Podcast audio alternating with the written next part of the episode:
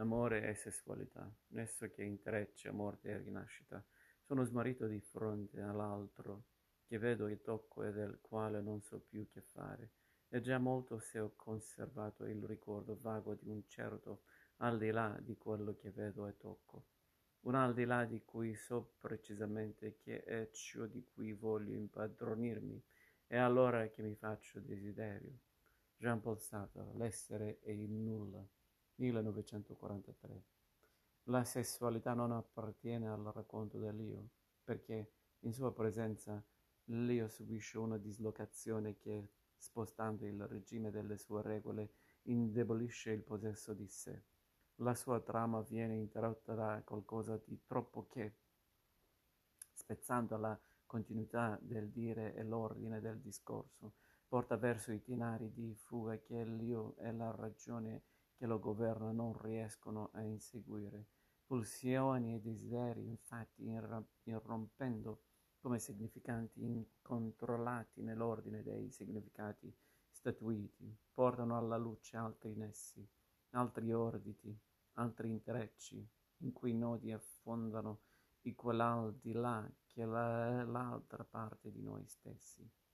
E questo allude all'etimologia che vuole sexum derivato da nexum, per comprendere in essi che il sesso inaugura, dobbiamo dislocare la nostra riflessione e cominciare a pensare a partire dal sesso e non dall'io che ha un sesso. Il sesso, infatti, non è qualcosa di cui lo dispone, ma semmai è qualcosa che dispone dell'io, qualcosa che lo incrina, che lo apre alla crisi, che lo toglie dal centro della sua egoità, dall'ordine delle sue connessioni pernessi di tutt'altro genere e forma e qualità.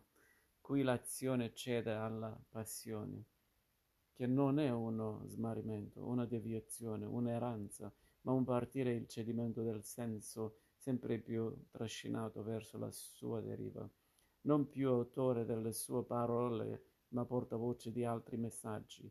Io lo si trova ospitato da un linguaggio non suo, dove la comunicazione, più che alla successione del senso, è affidata all'enigma. Questa parola chiusa eppure avvolgente rende mute le, le voci un tempo familiari. La dislocazione annuncia l'insolito. Per questo Socrate, a proposito delle cose d'amore, parlava di possessione, katokoki, la stessa espressione che usano i mistici quando parlano del loro rapporto con Dio. Ma dislocarsi dalle dimore dell'io non significa sporgere sugli abissi della follia.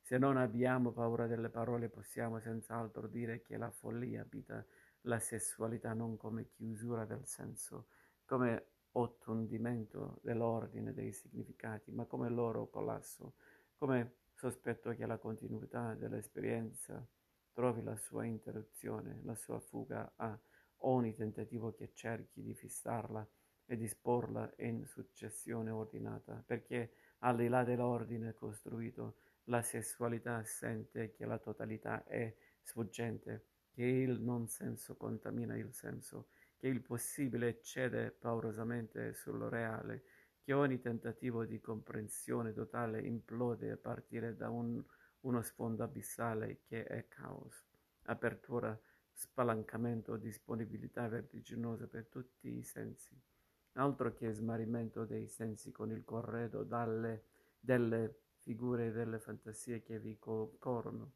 Per questo l'immaginario non riesce mai sino in fondo a sedurci e le sue figure a portarci lontano.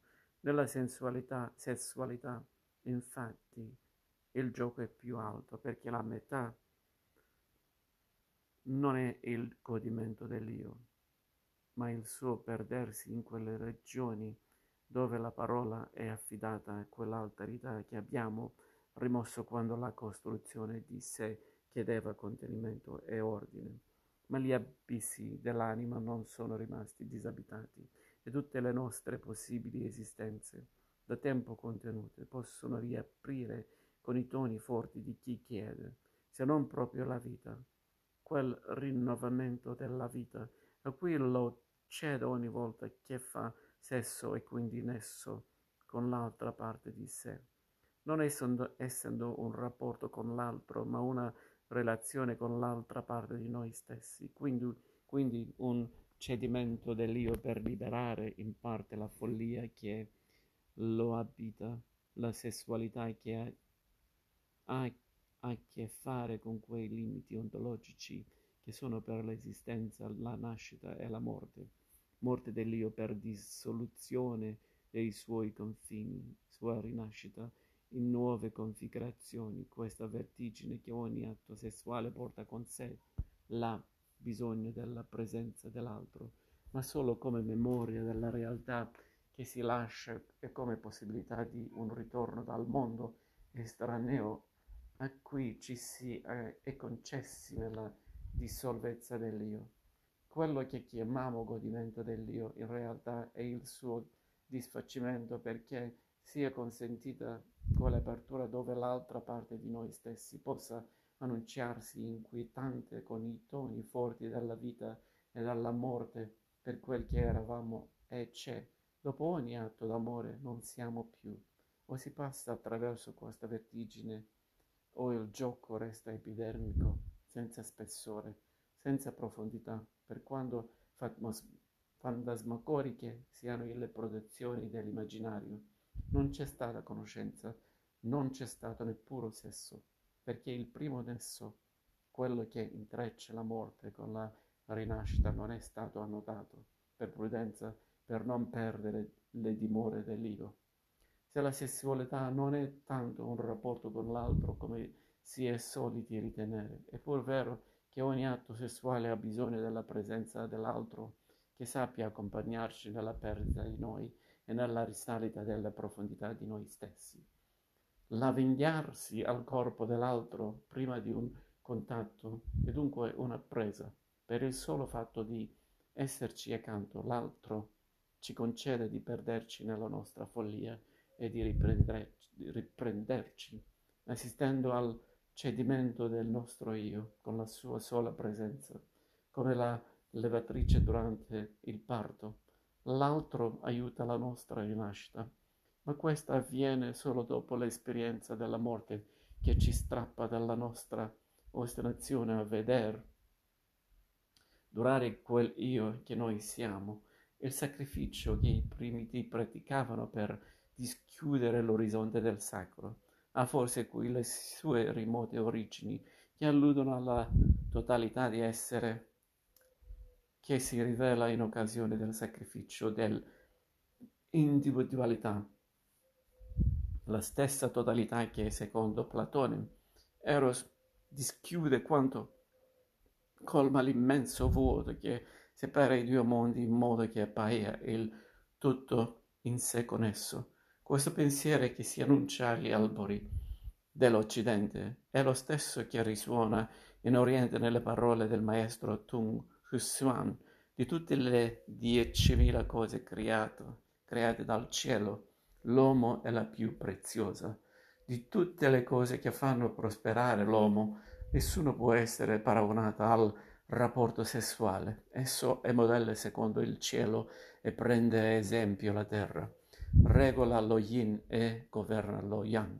Coloro che ne comprendono l'importanza possono alimentare la loro natura e prolungare i loro anni. Coloro che ne, non ne colgono il vero significato danneggiarono se stessi e morirono anzitempo. Dunque il sesso come fonte di vita e la vita come riproduzione dell'armonia cosmica. Il gesto sessuale come gesto di creazione dove non ci si impiglia tra le vicende umane, ma dove in un punto si celebra il senso del cielo, della terra e delle diecimila cose che in composta armonia abitano il cielo e la terra. Perché noi occidentali che crediamo nelle stelle e negli oroscopi che cadono dalle stelle abbiamo dimenticato che i nostri gesti lenti, agili o violenti modificano le stelle, il loro equilibrio, la loro luce, il loro giro. Il gesto dell'uomo crea armonia o disarmonia nell'universo e il nostro sesso, da questo che compone, può diventare dissolvenza non tanto di noi, ma nel cosmo che non ci ignora. Infatti, prosegue il maestro Chung Xian, il cielo ruota a sinistra e la terra a destra. Così le quattro stagioni si succedono l'una all'altra. L'uomo chiama e la donna segue. Sopra c'è azione e sotto accezione. Questo è l'ordine di tutte le cose.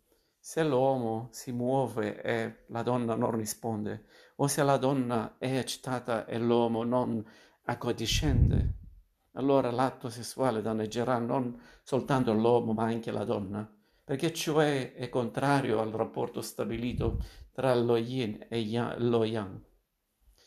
Se essi si uniscono in tal modo, nessuno dei due partecipanti all'atto ne trarrà beneficio. Pertanto l'uomo e la donna devono muoversi secondo il loro orientamento cosmico. L'uomo deve spingere dall'alto e la donna ricevere dal basso. E tale è la loro unione.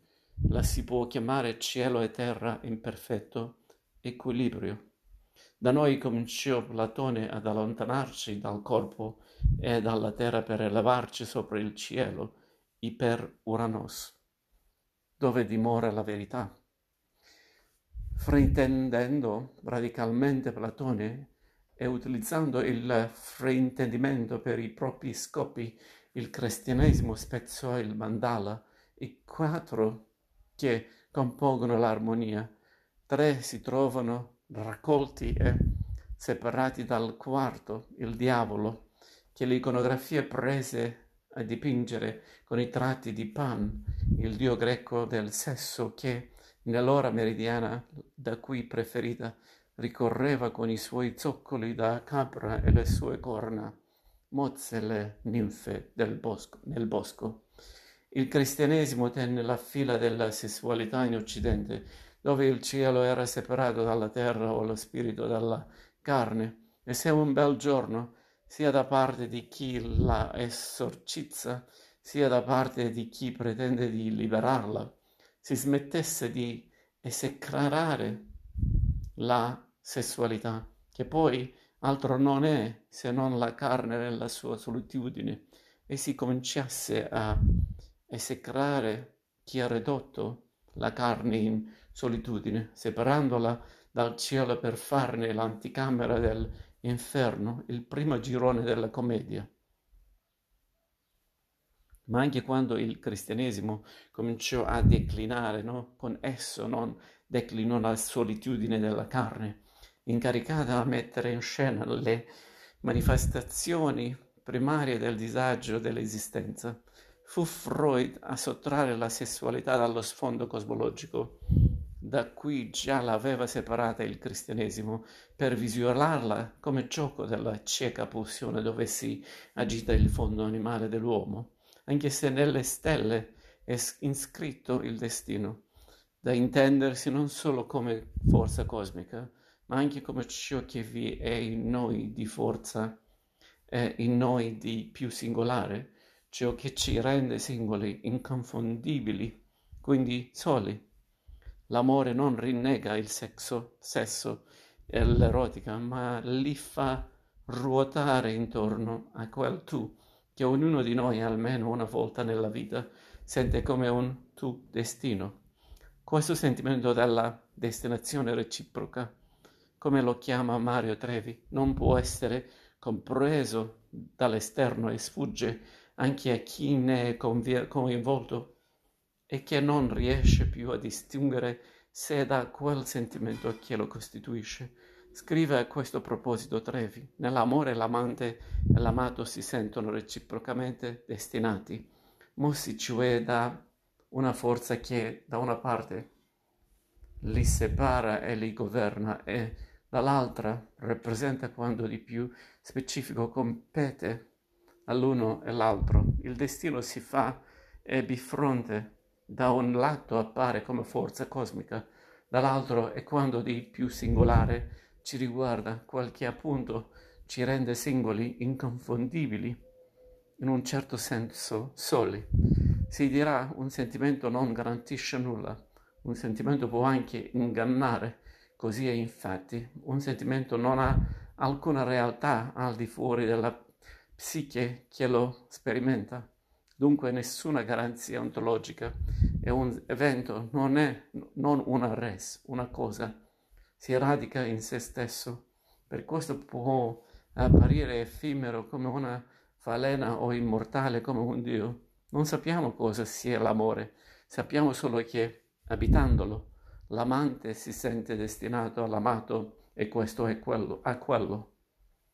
E allora, per questo sentimento che non ha radici fuori de, di se stesso, si attua quel miracolo del tutto inespro, inesprollabile dell'entusiasmo amoroso in cui, dice Jaspers, la singola persona finita diventa l'uno e l'assoluto.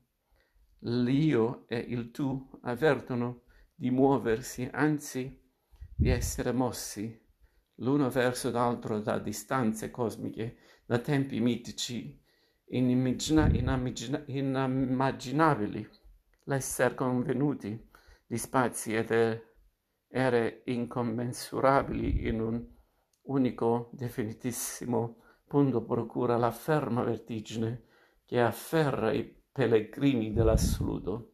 Non importa se si tratta di mistici o di amanti. D'altra parte i primi hanno sempre impiegato il linguaggio dei secondi, ognuno infatti nell'amore è assoluto per l'altro.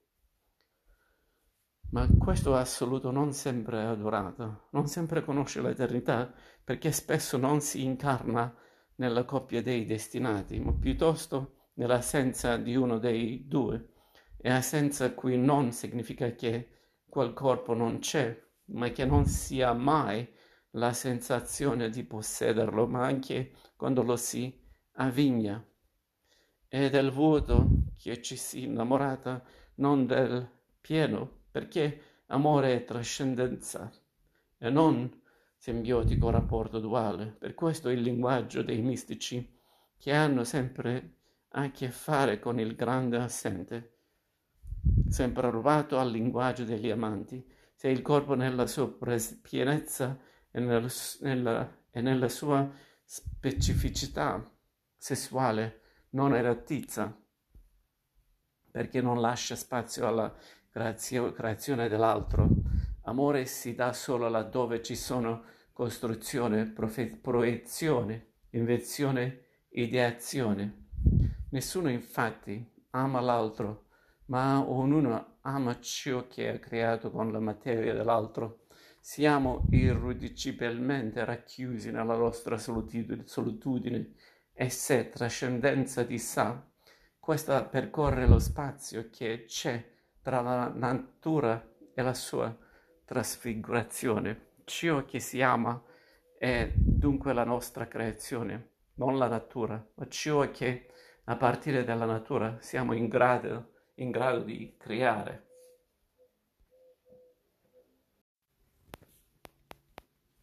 Per questo Baudrillard può dire l'ultima parola non può essere lasciata alla natura alla sua meccanica e fisica carnale dove non c'è nulla di interessante se non un gioco sessuale a bassa definizione. Ancora una volta ci si trova a dire che l'uomo non è qualcosa di più dell'animale, ma è il tutto altro, quella figura dello spirito che è la fantasia di cui gli animali sono privi, gioca nelle cose d'amore in ruolo più decisivo della carne fissata nel perimetro di un corpo marcato da un solo segno sessuale, affinché la fantasia, che è il potenziale sovversivo di ogni ordine, incontri subito il suo limite e tra i limiti della fantasia, dove ci è dato incontrare amore. Ma laddove la natura non è più referente, anche lo schema della relazione maschio-femmina non può che trasformarsi radicalmente. Il maschio che finora ha conosciuto solo il proprio corpo come corpo libero alla catena della riproduzione, oggi si trova di fronte a un altro corpo liberato, quello della donna biochimicamente liberato, e il suo schema di vita non può che subire un controcolpo che lo obbliga a una trasformazione e una rivisualizzazione di sé a cui nessuna idea, nessuna guerra, nessuna rivoluzione e nessuna trasformazione culturale o epocale l'avevano costretto in termini così radicali.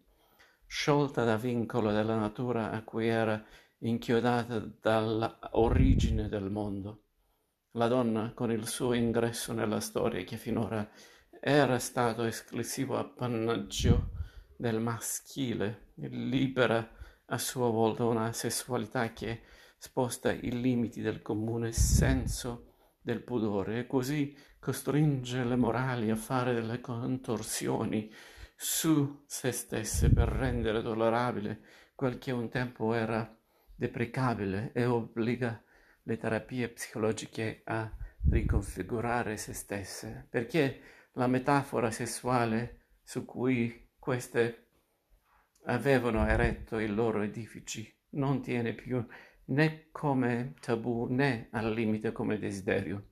Ma le conseguenze non finiscono qui. Quando la donna era inchiodata alla natura e l'uomo libero di mettersi in scena nella storia, la differenza sessuale era marcata dall'appartenenza ai due diversi scenari.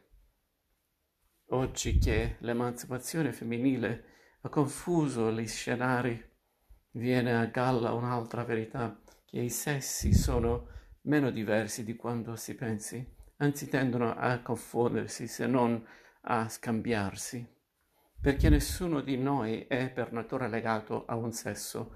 L'ambivalenza sessuale, l'attività e la passività, per non dire la bisessualità e la transessualità, sono iscritte nel corpo di ogni soggetto e non come differenza legata a un determinato organo sessuale.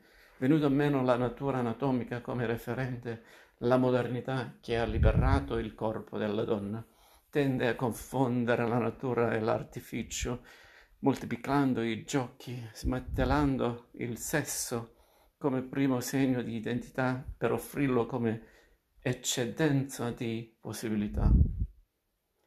Scopriamo allora che nessuno è mai là dove si crede, ma ciascuno è sempre là dove il desiderio lo spinge e siccome il desiderio non conosce limite, il sesso virtuale comincia ad affiancare e spesso a sostituire il sesso reale che negli gusti confini dell'opacità della carne non, trovo, non trova più un soddisfacente spazio espressivo.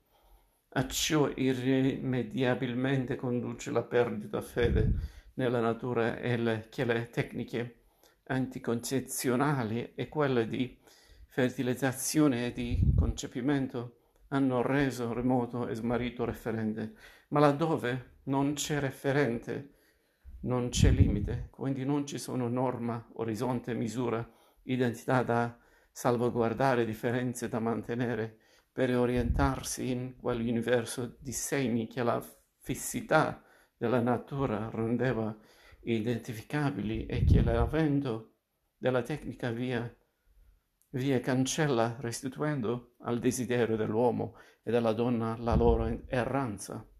A questo punto la dualità agonistica dei sessi cede il passo alla loro indifferenziazione e una volta finita l'orgia, che è poi l'estasi del desiderio, uomo e donna vengono riconsegnati alla loro indifferenza affettiva, mentre amore assiste al suo rapido declino nel firmamento dei concetti, quasi il tema astrale di un linguaggio remoto, fino alla sessualità come destino iscritto nel rigido codice della natura.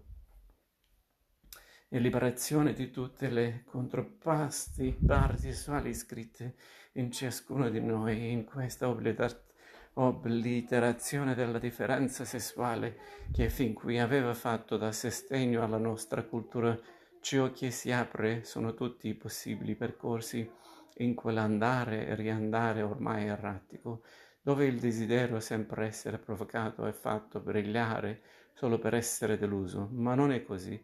In questo apparente dissesto, in questa confusione dei codici, si evidenzia forse una verità che la nostra cultura ha finora tenuto gelosamente nascosta per evitare il crollo del proprio edificio costruito su basi ritenute solide solo perché spacciate per naturali, ora che la tecnica ha sottratto la natura, alla natura la sua in- ineluttabilità, scopriamo che il corpo consegnato alla sua semplice natura non erotizza perché non lascia spazio alla creazione dell'altro, mentre Eros si dà solo laddove ci sono ideazione e creazione. Nessuno infatti ama l'altro, ma ognuno ama ciò che è creato con la materia dell'altro.